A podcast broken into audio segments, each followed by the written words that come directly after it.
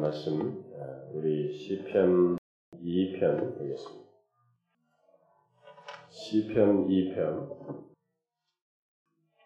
자, 오늘 1절과 2절 속에서 어떤 내용들을 보기를 원하는데 우리가 처음이니 1절부터 12절까지 한 절씩 교독을 해보도록 합시다. 시편 2편 1절부터 12절 끝절까지 한 절씩 교독해 봅니다. 어찌하여 이방 나라들이 분노하며 민족들이 헛된 일을 꾸미는가? 세상의 군왕들이 다스며 관원들이 서로 대하여 여호와 우리가 그들의 낸 것을 끊고 그의 결박을 벗어 버리자 하는도다. 주가 없으시며 주께서 그들을 비웃으시니 그때 분을 바라며 진노하사 그들을 놀라게 하여 이르시기를 내가 나의 왕을 내 거룩한 산 시온에 세웠다 하시리라. 내가 여호와의 명령을 전하노라. 여호와께서 내게 이르시되 너는 내 아들이라. 오늘 내가 너를 낳았도다. 내가 구하라. 내가 이방 나라를 내 유업으로 주리. 내 소유가 땅 끝까지 이르로다. 내가 철장으로 그들을 깨뜨리며 질그릇같이 부수리라 하시도다. 그런즉 군왕들아 너희는 지혜를 얻으며 세상의 재판관들아 너희는 교훈을 받을지어다. 여호와를 경외함으로 섬기고 떨며 즐거워할지어다. 그의 아들에게 입맞추라. 그렇지 아니하면 진노하심으로 너희가 길에서 망하리니 그의 진노가 급하심이라. 여호와께 피하는 모든 사람은 다 복이 있도다. 1절 2절 어찌하여 이방 나라들이 분노하며 민족들이 헛된 일을 꾸미는가 세상의 군안들이 나서며 관원들이 서로 꾀하며 여호와와 그의 기름 부음 받은 자를 대적하며 어, 이 시편 2편은 여러분이 아시겠습니다만 읽어봐서 알겠지만은 어떤 구절들이 사도행전에 빈번하게 인용되어 있습니다. 어, 그래서 사도행전에 이 시편 2편이 많이 인용됐는데 뭐 거의 보편적으로 다윗이 쓴 것으로 말하죠. 그래서 다윗의 입을 빌어서 하나님의 아들 예수 그리스도를 향하여 세상이 어떻게 반응할 것인가를 예시적으로 드러낸 아주 중요한 그런 말씀으로 간주되고 있습니다. 그래서 이 하나님의 아들 예수 그리스도를 향하여 세상이 반응하는 그 1세기 당시의 그 문제를 거론할 때 바로 이 시편 2편에 그것을 미리 예시적으로 말했다고 여기면서 이것을 인용한 내용들이 아, 있습니다. 그래서 여기 2장 2편 1절과 2절은 사도행전에 이미 인용되었고 7절 같은 경우는 누가복음에 인용되었습니다. 그리고 이 12절 같은 경우는 계시록에 인용되었습니다. 이 정도로 이 시편 2편이 신약 성경에 여러 군데서 다각적으로 인용되어 있습니다. 그 정도로 여기 이, 이 편은 어, 다윗 왕에게 있었던 사건들을 통해서 예언적으로 이 세상이 하나님과 그의 아들 예수 그리스도 심지어 그를 믿는 자들에게 어떻게 구체적으로 대항하여 반응할 것인지를 말해주고 있는 내용입니다. 굉장히 시사성이 가지고 있는 시사성 가지고 있는 그런 내용입니다. 우리는 여기서 여호와와 그의 기름 부음 받은 자, 곧 일차적으로 기름 부음 받은 그 자가 그 왕이 된 그 다윗과 이제 그의 뭐 어, 후예들 어, 그리고 어, 그것을 1차적으로 말하겠고 그 1차적으로 그 시기적으로 있었을 때 그러나 그들은 단지 그림자에 불과했고 실제 인물인 메시아 아, 예수 그리스도에게 대항하는 자들에 대한 묘사라는 것을 유념할 필요가 있습니다. 그래서 여기 여호와와 그의 기름 부음 받은 자, 기름 부음 받은 자로서의 그 당시에 이제 왕들을 다윗 왕과 이런 걸 얘기했지만은 궁극적으로는 결국 메시아를 향해 메시아 예수 그리스도에게 대항하는 자들에 대한 이 묘사들이라고 하는 것을 염두에 두고 보면 되겠습니다. 자, 그들을 이 시편 기자는 음, 이방 나라들 옛날 번역으로는 뭐 열방들, 음, 민족들, 세상의 군왕들, 심지어 권세를 조금이라도 쥐고 있는 이 관원들까지 모두 그들을 망라해서 얘기하고 있죠. 그들이 다 대항하는 자들로 등장하고 있습니다. 메시아 그리스도를 향해서 여호와와 그의 기름 부음 받은 자 결국 메시아이고 또 그 그에게 속한 자들을 다 망라한다고 볼 수 있습니다. 여러분 잘 보세요 여기서요. 모든 나라와 민족들이 그리고 그 나라의 왕들과 다스리는 자들이 권원들이 뭔가 권세를 가지고 있는 이런 사람들이 아, 모두 어, 이렇게 한 대상을 향해서 궁극적으로는 결국 한 대상이에요. 한 분을 향해서 한 분을 대항하는 것을 대항 어, 그분을 대상으로 해서 이게 대항한다고 하는 이 사실을 이 시편 2편이 말해주고 있습니다. 어, 이게 예언적으로 이렇게 말을 하고 있는 것인데 그리고 당시에 다윗이 현실 세계 속에서 그걸 경험하고 있었고 경험하고 예언하고 또 예언된 것이 예수 그리스도 안에서 그대로 성취되고 그 이후로도 계속 성취되는 내용으로 우리에게 말해주고 있는데 이것을 여기서 잘 계속 염두에 두고 이 편을 생각할 때 이런 사실을 염두에 두고 다, 다른 내용들을 쭉 보면 되겠습니다. 자 그러면 왜 여기 지금 거론되는 이 많은 다양한 사람들, 음, 열 뭐 이방 나라들, 민족들, 세상의 군왕들, 지금 권세를 쥔 모든 사람들, 왜 그들이 대항을 하고 그러니까 왜 대항을 하고 또 어떻게 대항을 하는가? 여기 이제 1절부터 3절 사이에 이제 그런 것들이 서술되어 있는데 어떻게 대해서는 이제 다음 시간에 보고 한번 왜에 대해서만 한번 생각해 봅시다. 왜 이들이 이 다양한 이, 이 세상의 이 대표적인 세상을 대표하는 이 대표적인 그룹들인데 대상들인데 이들이 한결같이 왜 한 분 궁극적으로 한 분인 예수 그리스도를 뭐 여호와와 기름 부은 자들에게 서술되어 있습니다. 일단은 궁극적으로 예수 그리스도를 향하여서 대항할까? 왜 대항한다고 말하고 있습니까? 먼저 어, 왜 이 세상을 대표하는 모든 기관 조직 대, 조직의 그 대표자들이 앞다투어서 여호와와 그의 아들 예수 그리스도를 거스리고 대항하는 일을 하는지 한번 여기서 생각해 볼 필요가 있는데 그것을 이제 먼저 중요하게 생각을 해야 되는데 여기서 기자가 제일 먼저 서술 언급하고 있는 말 어찌하여라는 이 말을 통해서 거기에 대해서 질문을 하고 있습니다. 어찌해서 이 시편 기자가 이게 너무 신기한, 너무 놀라운 예? 그러니까 이게 정말 퀘션을 강력하게 불러일으키는 도대체 어찌해서 음? 다른 말로 하면은 무슨 목적으로 무슨 이유로 이 모든 세상이 그리고 모든 세상의 역사가 하나님과 그의 아들 예수 그리스도를 대항하는가? 분명히 하나님이 어떤 분이신가? 어? 하나님이 또 보내시는 이 메시아는 또 어떤 분이신가? 예, 우리가 이름을 알잖아요. 하나님은 이 세상을 창조하시고 인간에게 모든 것을 설정해주고 허락해주시고 하루 의인과 악인에게 매일같이 뭔가를 베푸시는 분이셔요. 그리고 이 죄로 말미암아 타락한 현실에 대해서 그 어떤 해결책을 제시하기 위해서 하나님께서 메시아 독생자 그 기름 부음 받은 자를 보내시는 이 모든 일을 행하시는 것인데 도대체 무슨 목적으로 무슨 이유로 이 모든 세상에 속한 것들은 또 모든 세대 역사는 그 하나님과 그의 아들 예수 그리스도를 대하는가? 음? 어째서 그런가? 묻고 있습니다. 자, 이 질문에 대한 답이 있어요, 없어요? 여기에 보면요. 이런 질문하면 뭐 벌써 답이 다 나왔죠. 답이 있습니까 없습니까?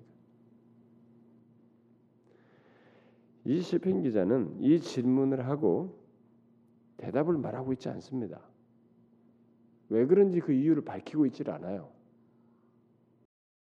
그러니까 이런 사실은 일단 표면상으로 보면 어?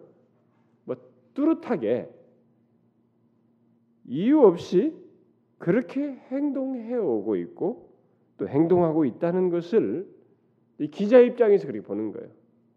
어? 뚜렷하게 이유가 없고 어? 뭐 내세울 만한 것이 없는데 그리 하고 있다라는 거, 역사가 계속 그리 해왔다는 것입니다. 사실 이유라고 굳이 지적하면 두말할 것 없이 그들이 하나님과 반대편에 있다는 것입니다. 하나님과 반대편에 있는 반대가 되는 상태, 그리고 그 반대가 되는 곳에 소속되어 있다는 것 음? 그렇게 말할 수 있겠습니다. 예수님께서도 그런 말씀을 요한복음에서 말씀하셨잖아요. 너희가 나를 싫어하고 대적하는 것은 네가 어? 마귀에게 속하였기 때문이다 이렇게 말하잖아요. 결국 소속이 달라서 그래요. 반대편에 서 있기 때문에 그런 것입니다. 그래서 하나님을 거스르고 대항한다는 것은 그가 하나님과 반대편에 서 있어서 소속을 달리해서 그렇다고 우리는 굳이 따져서 말한다면 말할 수 있겠습니다. 그러면 그들의 상태와 소속이 어디겠느냐 이게요. 어디겠어요, 여러분? 그것은 하나님 없는 곳입니다.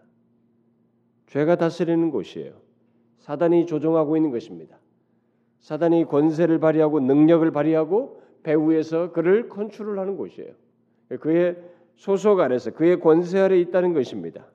그런 상태에 있기 때문에 그들은 자신의 본성과 그 이 죄가 있는 환경과 그 본성 이 사단의 통, 다스림 거기에 같이 매치해 가지고 거기 연합해서 정말 뚜렷하게 아무런 이유 없이 이 시편 기자가 볼 때 도대체 이유가 될 수 없는 행동을 가지고 하나님과 그의 아들을 그리고 그의 자녀들을 대항하여서 포악을 행해 왔다는 것입니다.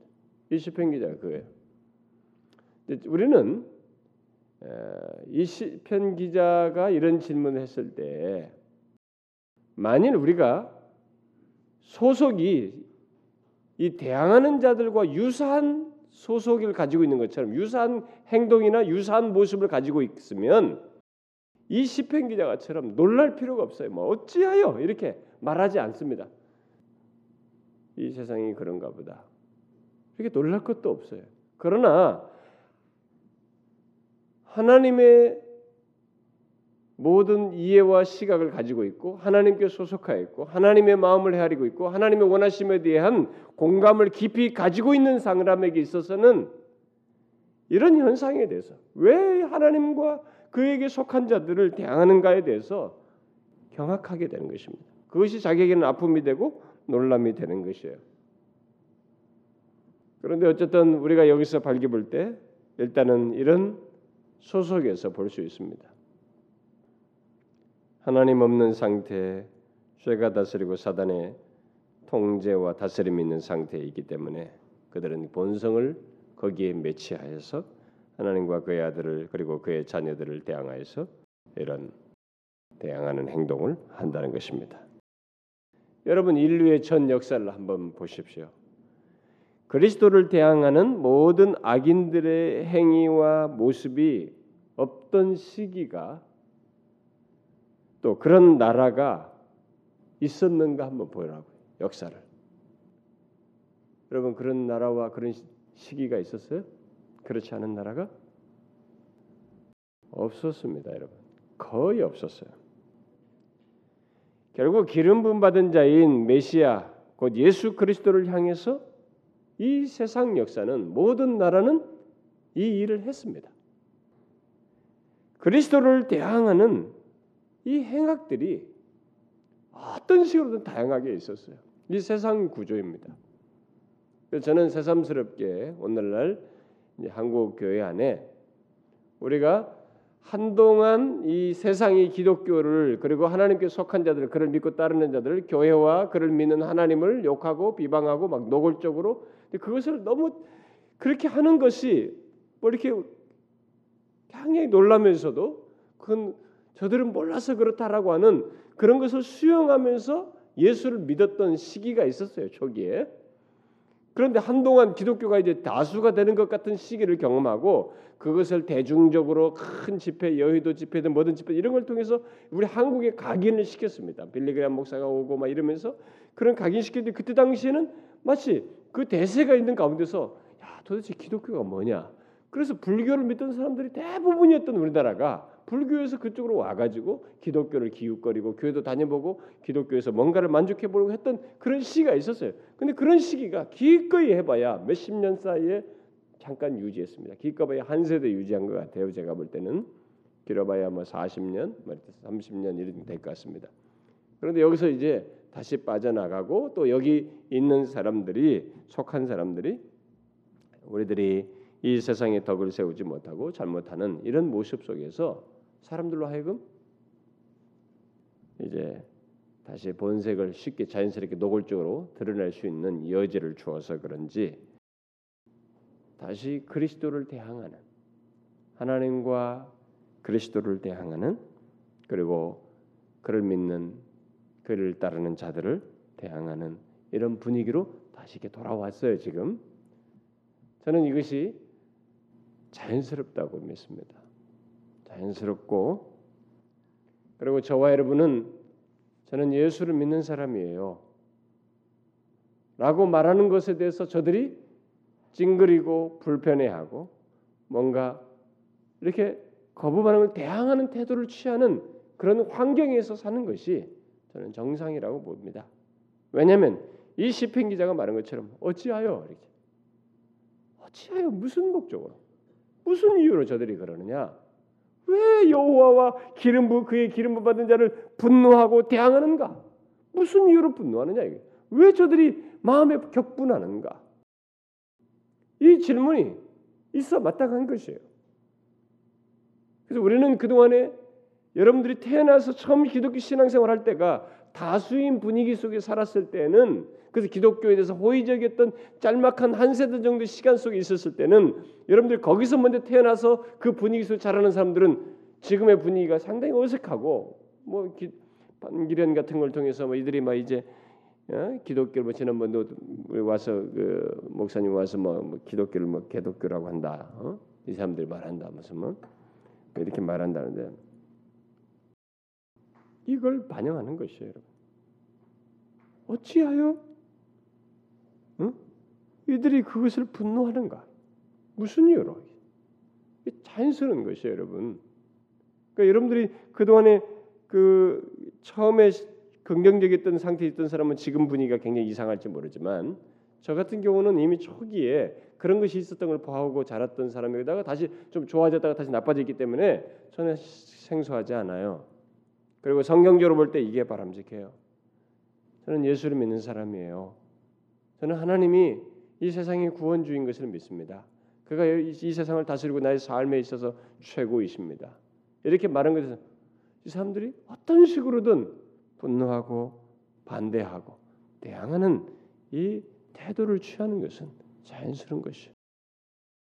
소속이 다르고 하나님을 반대하는 편에 서 있어요 본성적으로. 그들의 이 본성상 역사는 그렇지 않은 시대가 없었어요. 그렇지 않은 나라도 없었습니다. 아무리 기독교 국가를 할지라도 주변 환경에 이런 현실은 항상 잔존해 있었어요. 유사한 현실은 잔존해 있었습니다. 왜냐하면 이 세상이 100% 완벽하게 예수 그리스도를 추종하는 환경이 없었거든요. 지금까지 존재하지도 않았고 앞으로도 존재하지 않을 것이기 때문에 이런 현상은 있는 것이에요.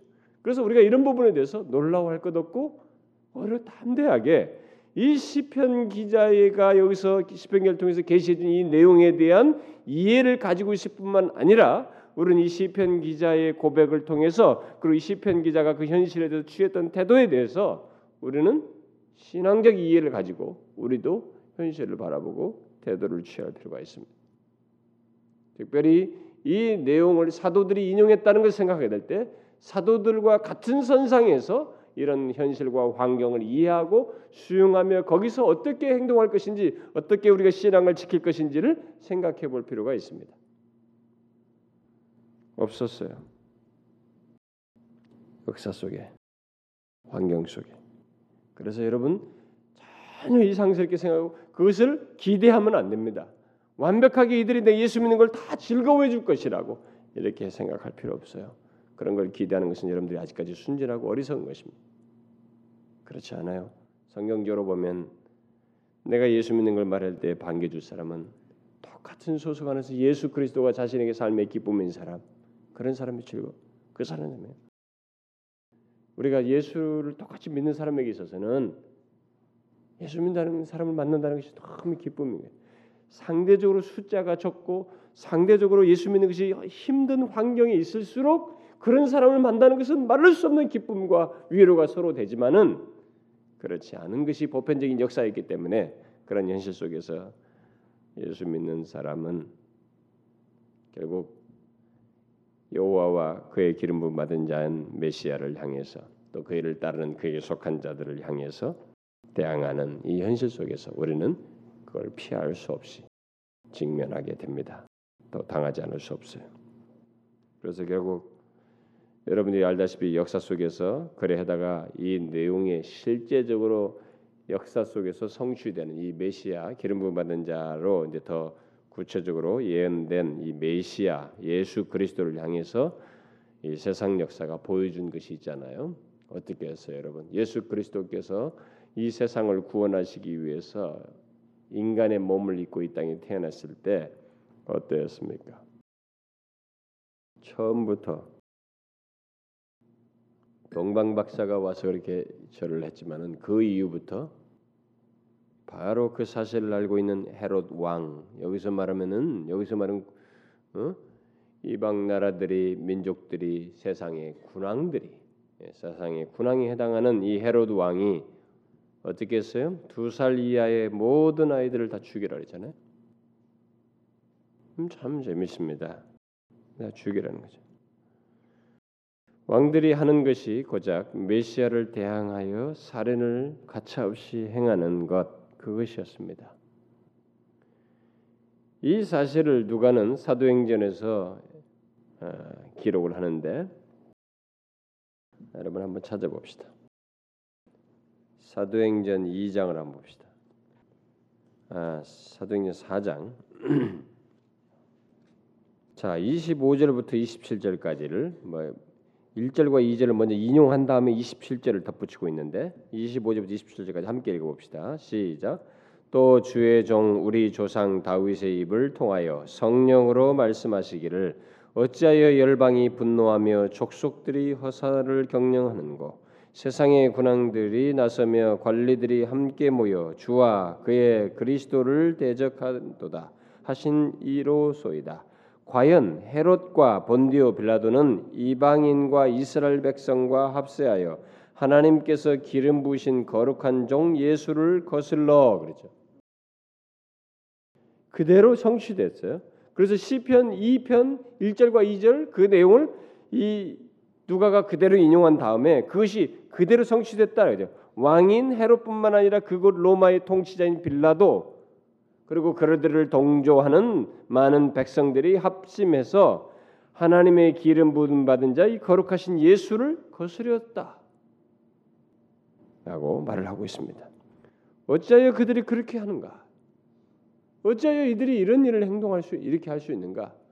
여기에 빌라도며 심지어 그 많은 다수들이 많은 백성들이 어찌하여 합동해서 이런 일을 하는가?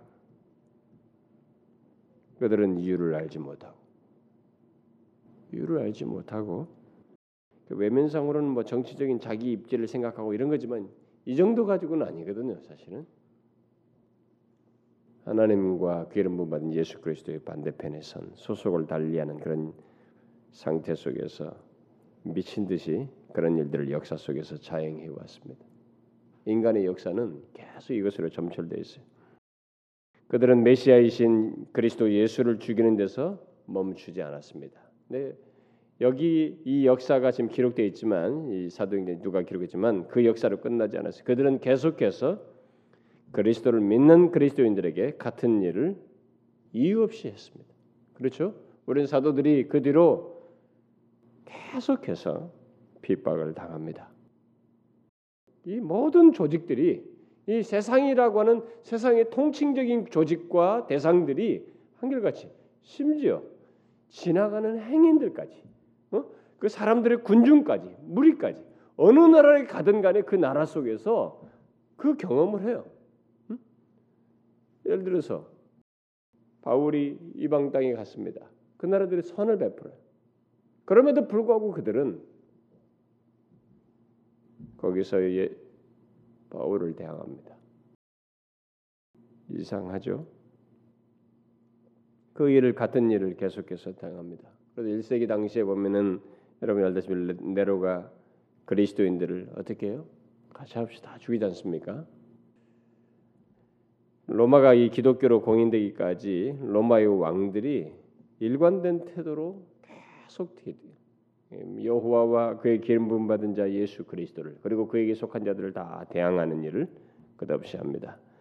그래서 그리스도를 믿는 자들을 이유 없이 대적하여 죽이는 일을 역사 속에서 했어요. 너무 잔악한 방법으로 제가 새벽기도 시간에 옛날에 베드로후서 전서 얘기하면서 베드로 전후서에 그게 이제 핍박의 역사의 배경이거든요. 음, 그 내용들이 있기 때문에 그걸 1세기에 그래서 베드로가 그 핍박 당하는 것 그리고 핍박이 임박하고 있다고 예언하면서도 실제로 임하는 그런 과정 속에서 그들을 설명을 했기 때문에 그들이 얼마나 예, 고통을 겪는지 그들이 겪는 고난을 좀 불같은 시험으로 묘사하면서 얘기했는데 그렇게 잔악한 방법을 당해서 다 죽임을 당합니다.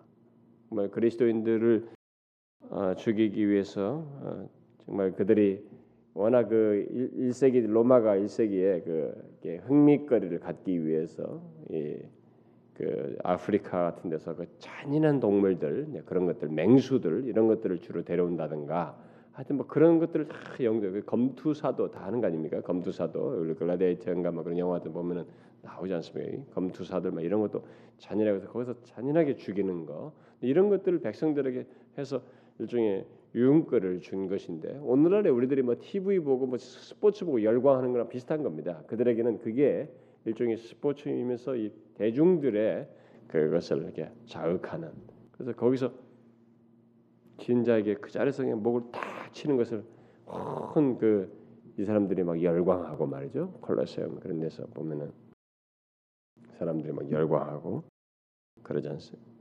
우리가 이제 가끔 이제 이 과거 역사 영화 같은 거 보면 그런 장면들이 나오지 않습니까? 근데 사자밥이 되게 한다든가, 어? 뭐 황소와 싸우게 한다든가. 그러니까 거기서도 이, 이 이 기면은 해, 뭐 해주는 우리가 Quo Vadis Domine라는 Quo Vadis라는 영화에서도 그 장면이 나오지 않습니까? 네, 그런 것을 통해서 흥미거리를 예, 불러일으키는 어, 심지어 그 네로의 그 황실의 그 정원에 예, 예수 믿는 사람들을 이렇게 횃불로 불지피는 그러니까 불태워서도 죽이고 이렇게 사자들의 밥이 되게 죽이기도 하고 사람을 갖다가 이렇게 무슨 횃불에 수, 불 밝히는 도구로도 쓰고 아침이면 다 치워버리고 밤사이 그렇게 하고. 그러니까 이런 그 잔악한 일들이 정말 기독교 역사에서 만약에 단 한순간에 어느 나라에서 어느 때만 있었다면 이해가 되지만은 그렇지 않은 때가 없어. 구약 역사도 진짜 그렇고요. 그, 그 시편 기자가 지금 이렇게 고백하는 거 아닙니까? 당시에도 그렇고 역사가 그렇고. 근데 이, 이 1세기 이후로 예수 그리스도가 오신 이후로 그 역사가 쉬지 않고 지금까지 계속되고 있습니다.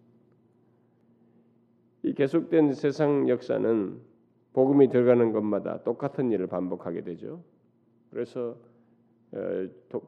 이탈리아에서부터 로마에서부터 시작된 이것이 나중에 유럽으로 퍼져 나가면서 어, 프랑스, 스위스, 뭐 영국 이런 역사 보면은요 다 잔인한 역사가 다 있어요.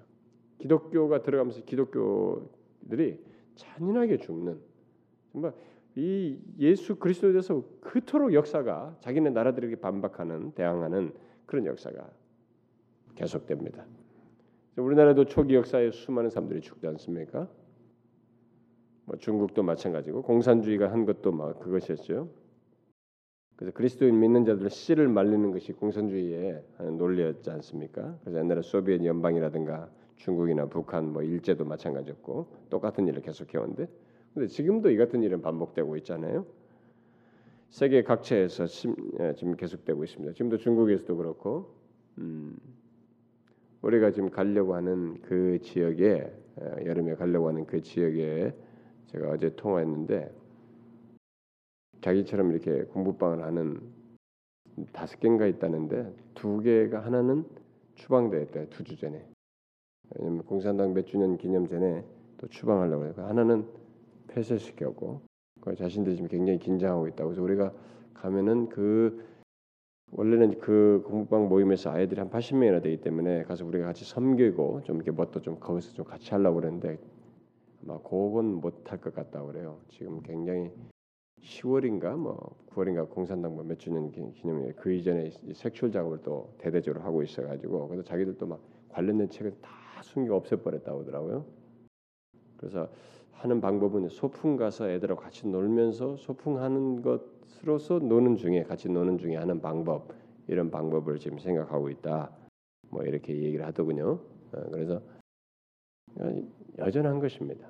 지금도 이런 것이 있는데 어, 역사는 이렇게 이상스럽게 하나님과 그의 기름 부받는 메시아 그리스도를 그리고 그에게 속한 자들을 대항하는 대적하는 일을 계속 해 왔습니다.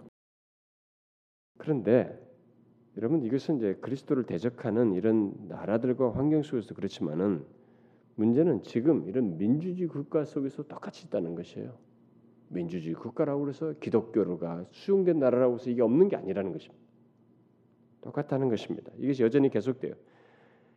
민주주의 국가 속에서도 사회와 기관과 직장 속에 우리가 자세히 들어가 보면은 똑같이 그리스도를 대적합니다. 여러분이 직장에서 내가 예수 믿는 사람이에요. 라면 그것을 굉장히 기뻐하고 좋게 생각하고 환영하는 것은 드뭅니다. 옛날에 일시적으로 조금 그렇게 해주는 사람이 있을지 몰라요. 그러나 그렇지 않습니다. 그리스도를 대적하는 일이 현재 우리 민주주의 사회에서도 있습니다. 여러분 이전 정부 같은 경우에서도 그렇고 이전에도 이런 정부들 속에서도 기독교가 워낙 난립하는 종교들도 많다 보니까 그런 것을 통제하기 위해서 세금도 정확하게 내도록 하기 위해서 법, 법을 잘하니까 법으로 어떻게 통제할 수 있는 게 법이 많이 만들어졌어요. 지난 정부 사이에서는. 그런데 긍정적으로 볼 수 있는 것도 있다고 봐져요. 그러나 그런 것 속에는 또 저희가 있어요. 음? 이런 걸 통제하려고 하는. 근데 지금 우리가 이 그리스도를 대적하는 이런 현장은 우리의 이런 모든 현실 속에서 보는데 지금 특별히 이제 오늘날 우리 한국 교회 같은 우리 한국의 현실 속에서는 반기련 같은 이런 단체들을 통해서 너무 노골적으로 시작돼요. 여러분 도킨스 같은 사람이 무신론자들을 일으켜서 하지 않습니까? 그 이 시편 기자면 뭐 어찌해서 그러느냐 이거예요. 어? 왜 그렇게 어? 하나님과 기독교에 대해서 적대적이냐 이거죠. 이런 모든 사실들을 보게 될 때 민주사회에 속하느냐, 이 기독교를 수용한 나라에 속하느냐 이것은 중요하지 않다는 것입니다. 오늘 말씀을 통해서 우리가 생각할 수 있는 것은 우리가 이 세상 사는 날 동안은 사회와 나라의 상태, 이 정치 형태와 상관이 없이 바로 우리 그리스도인들을 대적하는 일이 끊임없이 있을 것이다. 하나님과 예수 그리스도를 그리고 그를 믿는 자들을 대적하는 일이 끊임없이 있을 것이라는 것입니다. 그리스도를 대적하는 행위로서 직장과 학교에서 또 반대와 핍박을 다양한 식으로 우리는 굴욕과 무시와 이런 것들을 다양한 식으로 받을 수 있습니다. 근데 여러분들은 그에 대해서 네가 왜 그래? 이 사람과 같이 어찌하여 그래? 무슨 이유로 무슨 목적으로? 그들은 어떤 핑계를 대더라도 네가 이게 싫어서 그래. 너가 이래서 뭐 이렇게 말해도 그런 것은 그들에게 진정한 의도가 아니에요. 이 이유가 아닙니다. 여기서 말하는 것처럼 시핑에 어찌하여 이 사람이 이렇게 질문하고 이유를 말하지 않는 것처럼 그것들은 소속을 다리합니다. 특별하다고 할 만한 이유가 되지 않는 채 이런 일을 한다는 것입니다. 우리의 왕이신 예수님도 바로 그런 것을 이 땅에서 경험하셨어요. 그래서 일찍이 주님께서 말씀하셨습니다. 자기를 따르는 우리들에게 너희들도 똑같이 이런 일을 겪을 것이다. 너희가 이 세상에 있을 동안 환란을 당하지만 담대하라 그랬습니다. 또 사도들도 그런 얘기를 했잖아요. 우리가 하나님 나라에 들어가려면 많은 환란을 겪어야 할 것이다. 이게 피할 수 없어요. 이 세상 안에서 사는 한 우리들은 환란을 겪어야 한다는 것입니다. 세상의 모든 것과 모든 조직과 모든 이 세상이라고 하는 정신을 가지고 있는 이 구조 대상들은 또 그것에 속한 자들은 이유 없이 그리스도와 그의 백성들을 대적하는 일을 하게 될 것이라는 것이 오늘 우리 본문에서 시사하는 예언이고 하나님께서 우리에게 미리 말씀해 주신 것입니다. 그러면 우리는 이런 사실들을 통해서 생각할 수 있는 게 있을 거예요. 아니 왜 그러냐? 이렇게 그러면 우리는 여기서 뭐 어찌해야 되느냐 말이지. 왜 이런 것들을 우리에게 기록해 줘서 우리에게 말씀해 주겠어요? 여러분 잘 보세요. 우리가 예수 믿으면서 핍박도 없고 아무것도 없고 편안하고 어? 이 사람이 말이죠. 어찌하여 이 세상이 격분하는가? 왜 분노하는가? 왜 나에 대해서 이 세상이 이러는가? 내가 이 믿는 예수에 대해서 신앙에 대해서 왜 이렇게 싫어하는가? 심지어 가족까지 예수 믿지 않는 부모들까지 형제들까지 이 문제만 나오면 격분하고 분노하고 싫어하는 왜 그러는가. 그러니까 여러분들은 데서 이러면서 아 성경이 원래 그렇대 이렇게 하는 것으로 끝나는 게 아니에요. 우리는 거기에 대해서 당하면서 이 당함을 통해서 이 시편 기자와 같이 어찌하여 격분하는 고 분노하는 고라고 하는 하나님의 이해와 하나님의 소속을 밝히는 여러분 속에서의 고백과 탄식과 기도와 어떤 신앙적인 행동이 뒤이어서 나와야 돼요 결국. 그래 나도 한번 그런 맞상대하지 말이지. 어? 이건 아니에요 여러분. 아 원래 그렇대. 이거 원래 숙명적인가 봐. 숙명적으로 그 상황을 받아들이고 인정하는 그 정도가 아니에요. 그것으로 인해서 이 시편 기자가 취한 행동이 우리의 행동이어야 하는 것입니다. 실제로 사도들이 그랬잖아요. 사도들도 아까 그것을 인용하듯이 결국 사도들은 그런 현실에 대해서 이를 시편 기자가 말한 것처럼 이게 우리들에게 세상이라는 것을 알고 자신들이 그것을 피할 수 없다는 것을 알고 분별하고 거기에서 지혜를 구했고 지혜롭게 행동하기를 구했고 특별히 믿음으로 그 상황에서 행동하기를 구했어요. 믿음이 그것으로 인해서 흔들리거나 넘어지지 않도록. 왜냐하면 이런 부분에 대한 이해가 없고 믿음이 없을 때 대체적으로 우리도 본성적으로 반응하기 쉬워요. 그리고 믿음을 상실한 경우가 많습니다. 거기서 믿음에 넘어져요. 여러분 잘 보세요. 쉽게 생각해서 여러분들이 이런 걸 경험하게 될 때 어떻습니까? 여러분들이 취하는 행동이 다윗과 같습니까? 시편 기자와 같습니까? 어떠신가요? 정상적인 신자는요 시편 기자와 같은 이런 고백을 할 수 있게 되고 오히려 믿음이 견고해져요. 그래서 정상적이라면 우리들은 이 세상으로부터 이게 핍박받는다. 세상이 나를 내가 내가 예수를 믿는다는 것에서 분노하고 격분한다라는 것을 여러분들이 이렇게 보면서 사셔야 합니다. 그것이 우리의 신앙이 좋아요. 그것이 여러분들이 이 세상을 바르게 감지하고 분별하면서 사는 것이고 거기서 여러분들의 신앙은 자극과 도전과 성장의 이런 소스들을 얻게 됩니다. 없어 봐요, 여러분. 여러분들이 고작 하는 것이 세상 사는 것과 똑같이 열심히 일해서 먹고 수확하고 돈 벌고 그것으로 더 많이 벌어서 더 먹고 그것만 만족하면서 이게 하나님이 주신 축복이야 이렇게 하면서 가보라이거예요. 하나님은 이렇게 나를 잘 되게 하시는 거 이것만 알고 간다고 한번 생각해 보라 이거예요. 자기의 뜻은 이룰지 모르지만 하나님의 뜻이 이 사람을 통해서는 풍성히 이루어지지 않습니다. 영적인 성장이 생기지 않아요.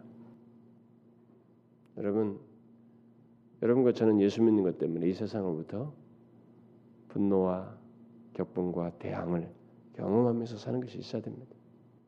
그런 것을 불편하게 생각하거나 짜증내거나 힘들게 생각하거나 그것 때문에 여기 뭔가 이 여러분들의 마음이 이렇게 막 다운되고 말이죠. 유축돼 가지고 하나님을 어? 섬기는 것에 게을러 오히려 정상적으로 그것을 통해서 여러분들이 이 시편 기자같이 하나님 앞에 나오고 어찌하여 그런가라고 하나님의 마음을 대변하는 사람이 되고 그래서 하나님의 도움과 은혜를 구하고 이런 가운데서 신앙이 성장하는 것이 있어야 돼요. 저는 이제 한 번쯤은 우리 한국 교회 이 시대쯤에 우리 한국 교회 성도들에게 시련이 있어야 되지 않겠는가? 시련이 없으면 이 사람들은 겨우 자기 방식대로 신앙생활 하다가 자기 방식대로 신앙생활 하다가 변절하거나 뭐 배도하거나 아니면 유아 신 자처럼 살지 않겠나 아마 그럴 보여요. 성경은 우리에게 예수 믿는 자들에게 많은 시련을 얘기하거든요. 사도들이나 앞서 쓴 자들이 다 신앙생활하면서 죽을 때까지 그 어려움의 이 텐션 속에 살았어요. 근데 우리들이 너무 짤막한 순간에 편안한 세대로 와버렸어요. 자극이 없어요. 고작 교회 열심히 내는 것이 아 직분 맡았으니까 열심히 가야지. 직분이 자극이에요. 이것은요 내가 직장에서 부장이 되고 차장이 되고 무슨 과장이 되고 무슨 경, 이 책임이 맡아지면 열심히 하는 거부터 여러분 교회 직장에서 뭐 하나 맡으니까 직장 일까지 집에까지 밤 11시까지 이게 두들겨서 이렇게 하고 가고 책임이 그렇게 무서운 거예요, 여러분. 먹고 살기 위해서도. 그 책임에는 이상의 그것이 있단 말이에요. 그것에 의해서가 아니고 리시 팽기자처럼 하나님의 입장에서 세상을 대변하는 그 동질의 마음을 가지고 이 세상을 살고 하나님을 신앙생활하고 하나님을 섬기고 경배하고 그것을 드러내는 도구여야 하는데 너무 이 세상에 이런 것이 없어요. 어찌하여라는 이 퀘스천을 불러일으킬 만한 것이 자기 삶에 특별하다고 하는 것이 없다 여기니까 사람들이 신앙생활이 너무 편한 거예요. 그래서 고작 해봐야 오늘날에 우리에게 실현이라고 해봐야 현실적인 것밖에 없는 거예요. 어? 현실적으로 한번 이렇게 손실을 입는다든가 사업이 망한다든가 무슨 질병에 이때 무슨 이런 어려움이 겪는 뭐 고통을 겪는 요것 정도밖에 없는데 여러분 우리 현실 속에서 사실 우리는 이런 실현 핍박 환란을 겪어야 돼요. 사도행전에 말한 것처럼 하나님 나라에 들어가려면 많은 환란을 겪어야 합니다. 그것이 있어야 돼요. 저 저부터가 이런 말 하면서 막상 이런 것을 겪는다고 생각하면 저도 싫어요. 벌써 밀려와요. 거북 거북스럽고. 불편하고 그러지 않기를 원하고 그런 마음이 있습니다. 그러나 정직하게 우리가 하나님 나라에 들어간다. 영원으로 이 때에 나아간다. 우리는 이 땅의 삶이 전부가 아니다. 우리는 하나님께 영원하신 하나님께 속한 자이다. 영생을 소유했으며 영생을 온전히 누릴 사람이다. 그것을 포기할 수 없다. 그 길로 나아가야 한다는 것을 알고 있는 우리라면 그 사람에게 이것이 있어야 한다고 한다면 우리는 이 길을 가야 돼요. 힘들어도 가야 됩니다. 여러분 우리는 좀 편하지 않습니까?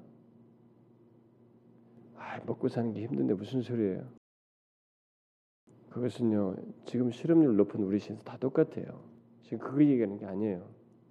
우리가 주님을 믿는데 장애가 없어요, 여러분. 크게 큰 장애가 없습니다. 그렇지 않습니까? 장애가 많아요? 여러분 가는데 막 누가 죽이네 살리네 그러고 다리를 겁니까? 못 가도록 여러분들은 막 올가매요?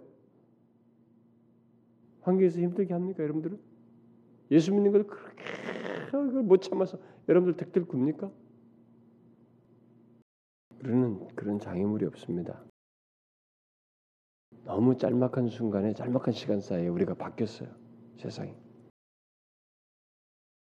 그러니까 이 교회에 와서 하나님을 섬긴다든가 신앙생활하는 것을 이제는 우리 주도적으로 합니다. 여러분 솔직하게 얘기해 보세요. 여러분이 주도자 아닙니까? 거의 여러분 주도적으로 하고 있지 않습니까? 내가 결정하고 내가 선택하고 하기 싫으면 그만두고 다른 더 좋은 얘기가 있고 오늘 좀 찜찜하고 오늘 뭐, 뭐 하면은 여러분들이 그것을 얼마든지 카트해 버릴 수 있는 그런 심정으로 여러분들이 신앙생활하는 여지가 있지 않아요?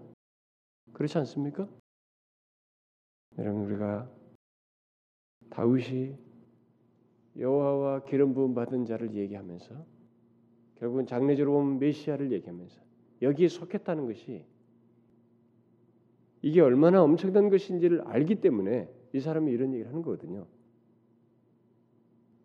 우리가 하나님께 속해 있고 하나님 나라에 들어간다는 것이 궁극적으로 하나님 나라에 들어가는 것입니다.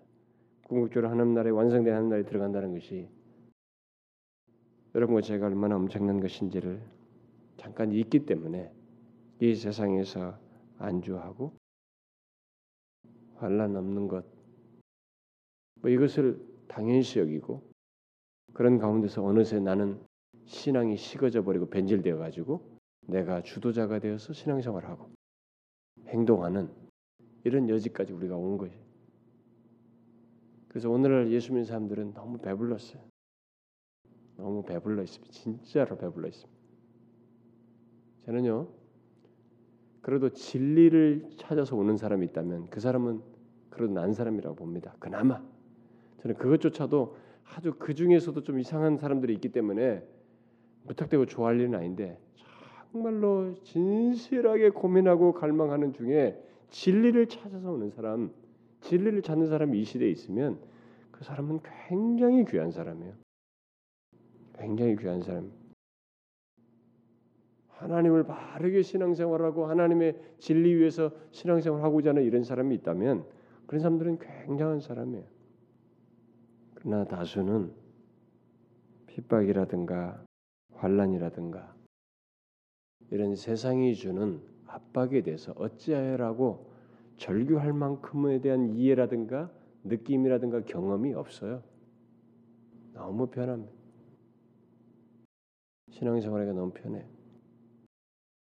그래서 하나님이 저는 우리들의 신앙을 다시 견고케 하기 위해서 진실한 신자들을 다시 견고케 하고 그들을 통해서 작은 수나마 그들을 통해서 하나님의 살아계심과 초대교회 성도들이 작은 수임에도 불구하고 그 세대를 그 세상을 마치 뒤엎는 것 없는 것과 같다고 말한 것처럼 세상에 하나님의 살아계심을 강력하게 증거하는 도구가 되는 것처럼 우리들의 이 오늘날 신자들 통해서 있기 위해서는 우리들에게 어떤 환란이 필요하다고 저는 이 반기른 자들이 기독교를 해서 난탈하는 것이 저는 오히려 좋아요.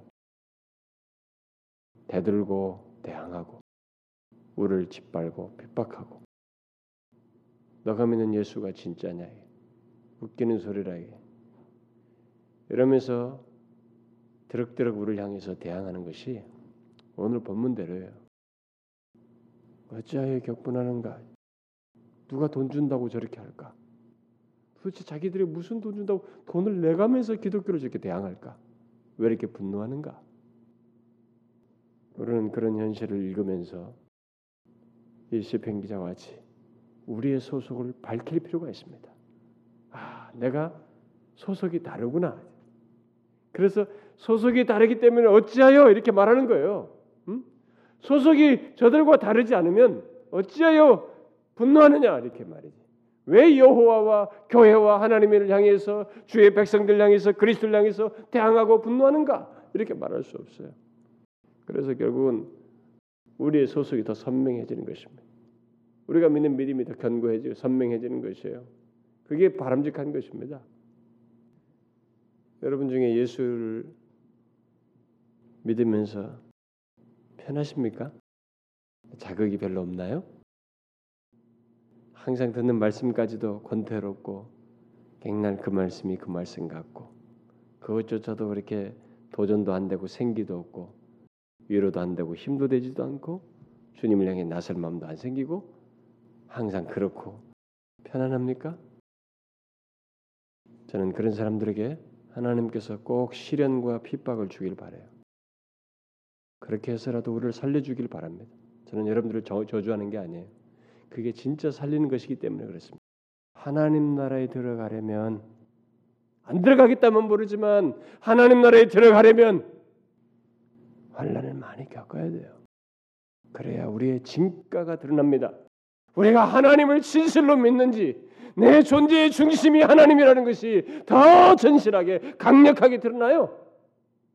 그래야 우리도 하나님을 향해서 어렵기 때문에 내가 의지할 분은 하나님 외에 없습니다. 이 환란과 이 넘어짐 속에서 내가 바라볼 분은 하나님밖에 없습니다라고 진실하게 말할 수 있어요.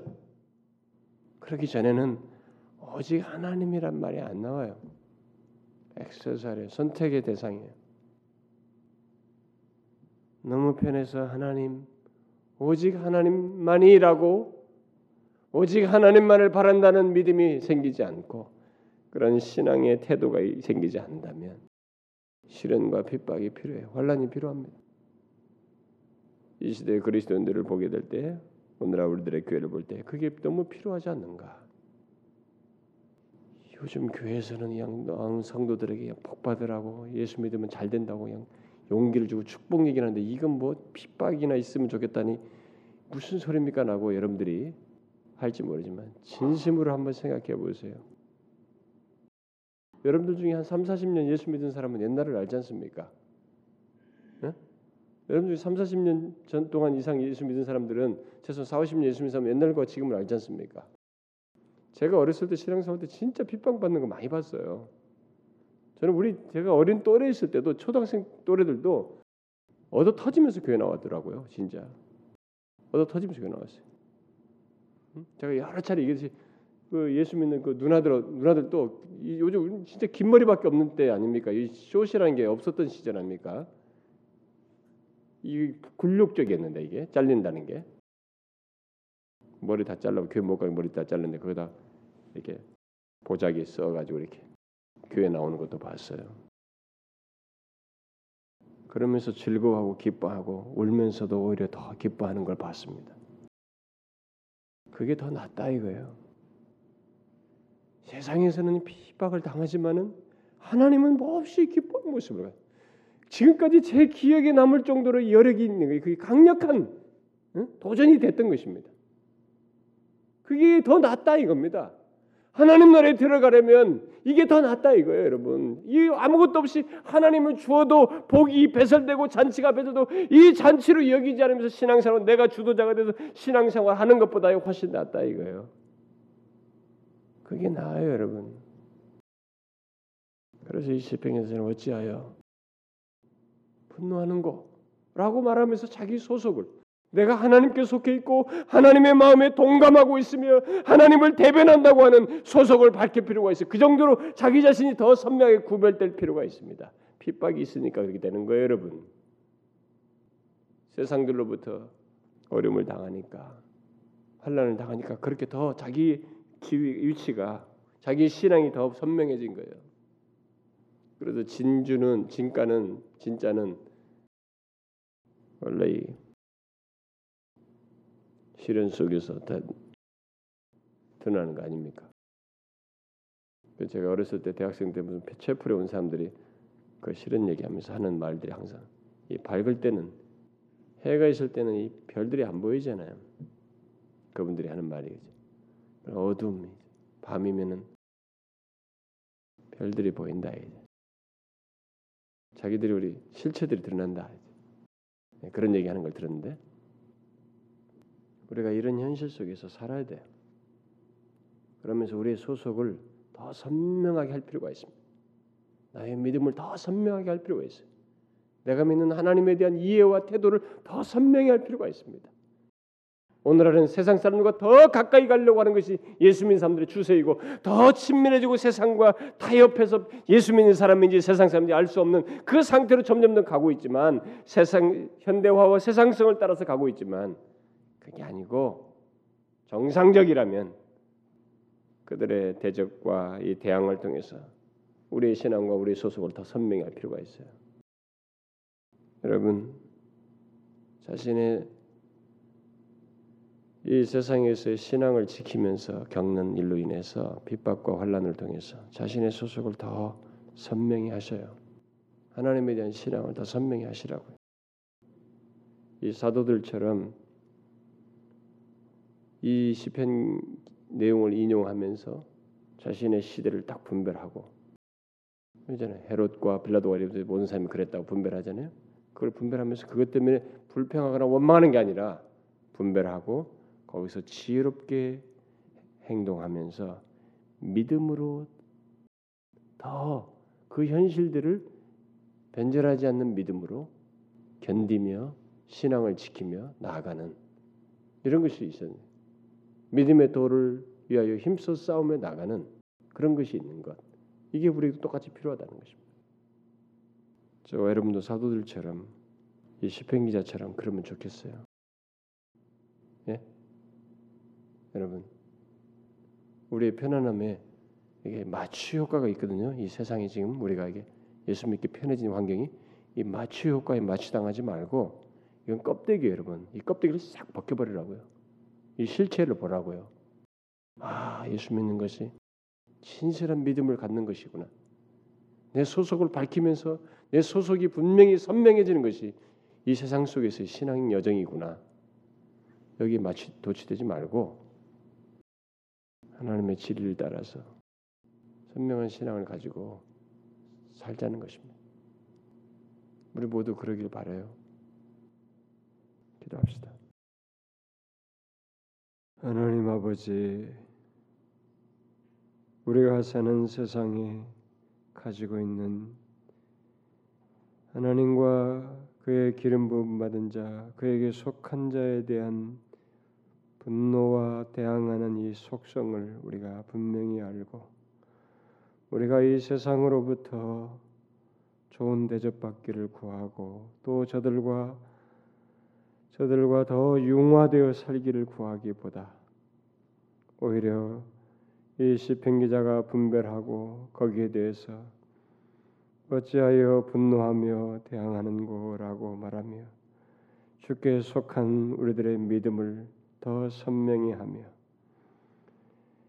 주의 백성된 자로서의 신앙을 견지하는 저희들이 될 수 있도록 인도해 주시옵소서. 갈수록 이 세대가 더욱 이런 것을 선명하게 드러내겠으나 하나님이여 잠시조차도 우리가 이 세상에 도취됨으로써 이 시편 기자 같은 태도를 취하기보다는 오히려 우리 세상에 더 잘 적응하고 문화를 잘 수용해서 이 세상과 더 잘 맞는 사람이 되고자 하는 이 어리석음에 빠지지 아니하고 어찌하여 이 세상이 여호와와 그의 기름 부음 받은 자 또 그에게 속한 자를 향하여 분노하고 대항하는지. 그것을 질문하며 우리가 믿는 믿음을 견지하고 우리가 믿는 하나님을 이 세상에 분명히 밝히고 선포하고 드러내며 어떤 시련과 핍박 속에서 우리가 더 하나님에 대한 굳건한 변질을 되지 않는 신앙을 가짐으로써 소수이지만 그들을 통해서 주의 살아계심을 증거하고 주의 이름과 영광을 드러내는 도구들 되게 하여 주옵소서. 여기 모인 주의 백성들에게 이 편안한 환경, 신앙을 방해받지 않는 이 현실 속에서 하나님이여 분명하게 이 세상의 속성을 잃고 거기에 대해서 바른 신앙의 태도, 우리의 소속을 선명히 하는 믿음을 가지고 태도를 보이며 나아가는 저희들 되게 하옵소서. 우리 중에 하나님 연약한 자가 있습니까? 하나님의 신앙이 무너져가는 자가 있습니까? 이 세상에 물들고 거기에 안주한 자가 있습니까? 하나님의 저들을 일으켜 세우시옵소서. 하나님이 어떤 상황을 경험하게 해서라도 진실한 신앙, 하나님 나라에 들어가는 주의 백성된 자의 신앙을 다시 회복하여 그 여정을 갈 수 있도록 일으켜 세워 주옵소서. 예수 그리스도의 이름으로 기도하옵나이다. 아멘.